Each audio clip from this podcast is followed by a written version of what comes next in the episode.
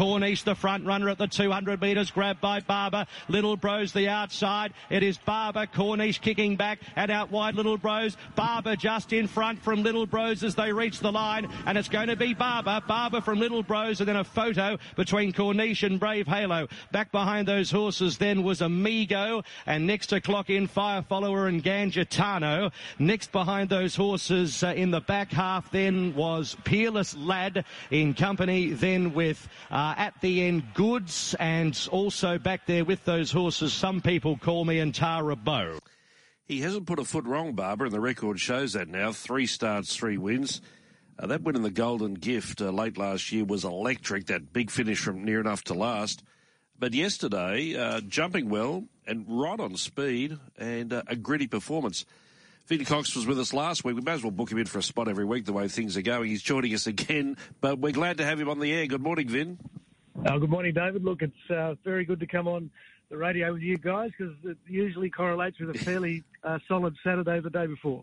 And that's exactly what it was. I was just saying with Barber, he hasn't put a foot wrong, has he? And uh, we've sort of seen his versatility now because in, in, the Golden Gift, he gave them a long start, that booming finish, but yesterday on speed and courageous to the line yeah, what you say is exactly right. He travelled beautifully for Jamie Kah and uh, that big long straight. Wow, um, it's a long way, and mm. um, then even Jamie conceded she got there a bit soon. But uh, what she also said was that uh, you know, while other horses were coming at him, um, there was still another couple of gears under the bonnet. So uh, augurs well for um, a couple of weeks' time in the Blue Diamond, and um, uh, it looks like we're going to have a fairly solid hand in the Blue Diamond.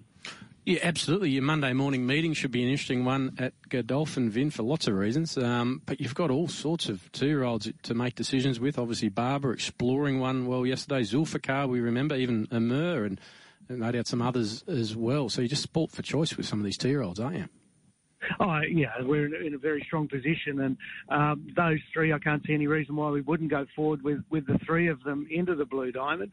Uh, there's only limited opportunities at Group One level, particularly at two-year-olds, and um, they're they're they're very forward, precocious types. So um, it's good for the business, it's good for the brand if uh, if we can knock the race off.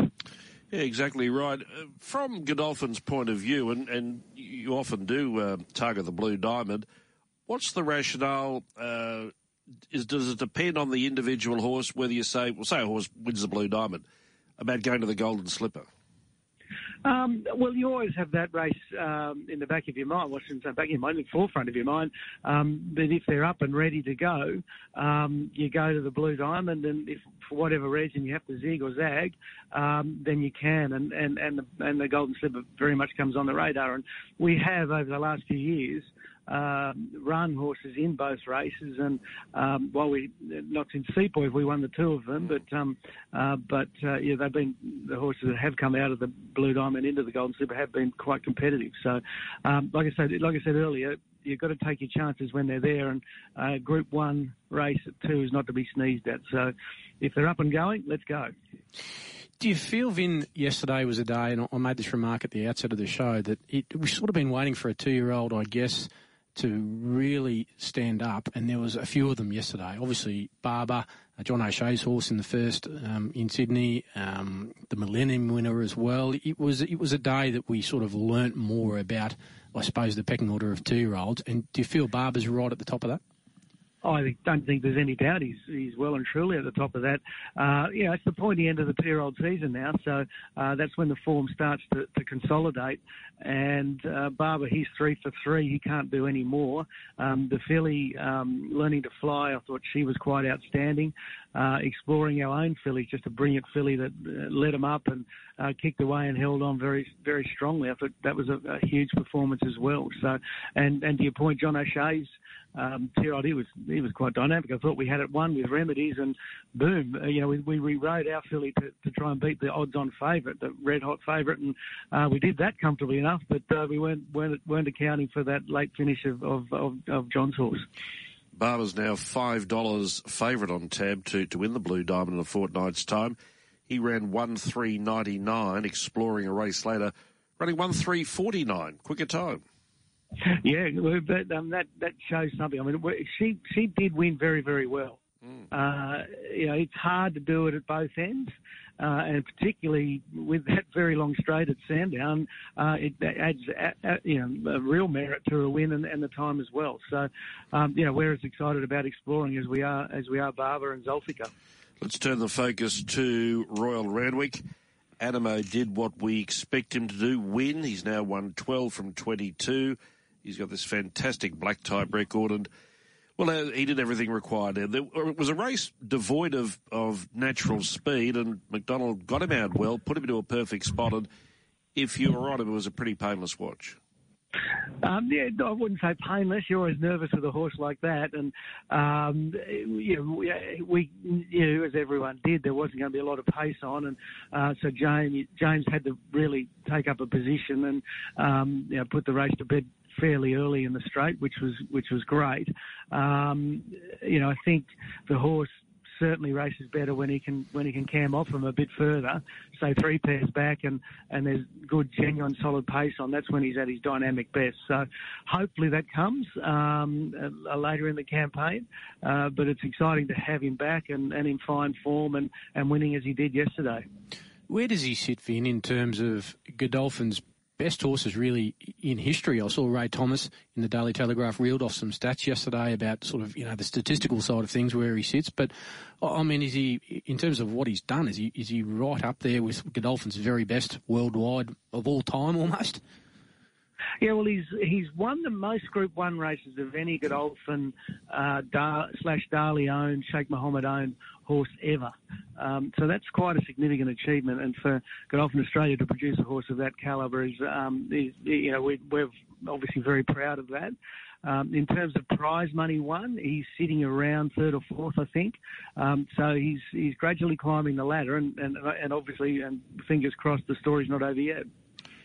The four start autumn campaign culminates in the Queen Elizabeth during the championships. It's also been floated in, in this morning's uh, on RaceNet and in the Daily Telegraph. Uh, a possible swan song or a farewell at Royal Ascot. How strong is that? Is that that notion? Oh, if he's winning like he is yesterday, like he did yesterday, he'll be on the plane. Um, it's something we'd really like to do. Uh, it would cap off his career. It, it validates uh, what we think of the horse um, here in Australia. Uh, if he could go over there and perform very well, um, it'll add value to to him as a stallion prospect in that it opens up uh, the Northern Hemisphere um, stallion season, uh, breeding season for him. So uh, there's a, there's a few things that, that can really work for us, and uh, it's something we're very serious about doing, and uh, hopefully we can we can we can get on the plane. That'll be a great, great moment for Aussie racing fans. I'd like to get on that plane too, Vin, just quietly. I don't know if the Sheikh, Mohammed's got a few spare shekels. He can get me on that plane. That'd be the trip of a lifetime. But in all seriousness, uh, in secret, in the light fingers, uh, she was good, uh, wasn't she? And, and what's the autumn hold for her? Uh, look, she's a, an outstanding filly. She's, um, you know, she's only uh, been beaten twice, and, and, and both both races you could argue that she should have or could have won.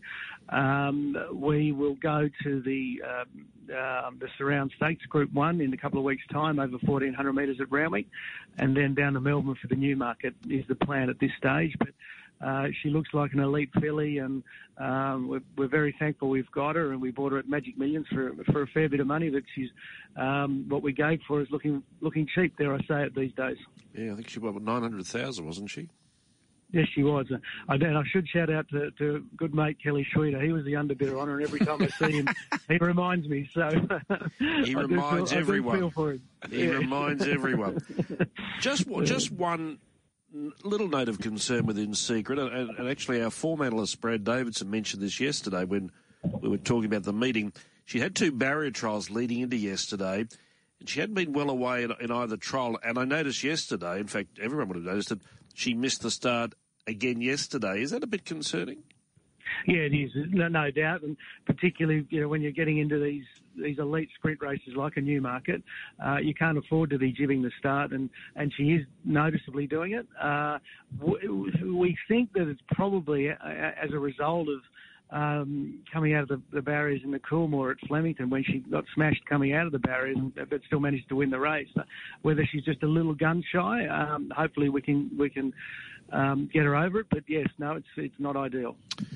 Well, I think you had 13, start, 13 starters at Randwick and, and Sandown yesterday. You won four for black type races, ones that really counted, and several placings as well. So a good day at the office. Always appreciate your time, mate. Thank you. No worries, lads. It was good to chat.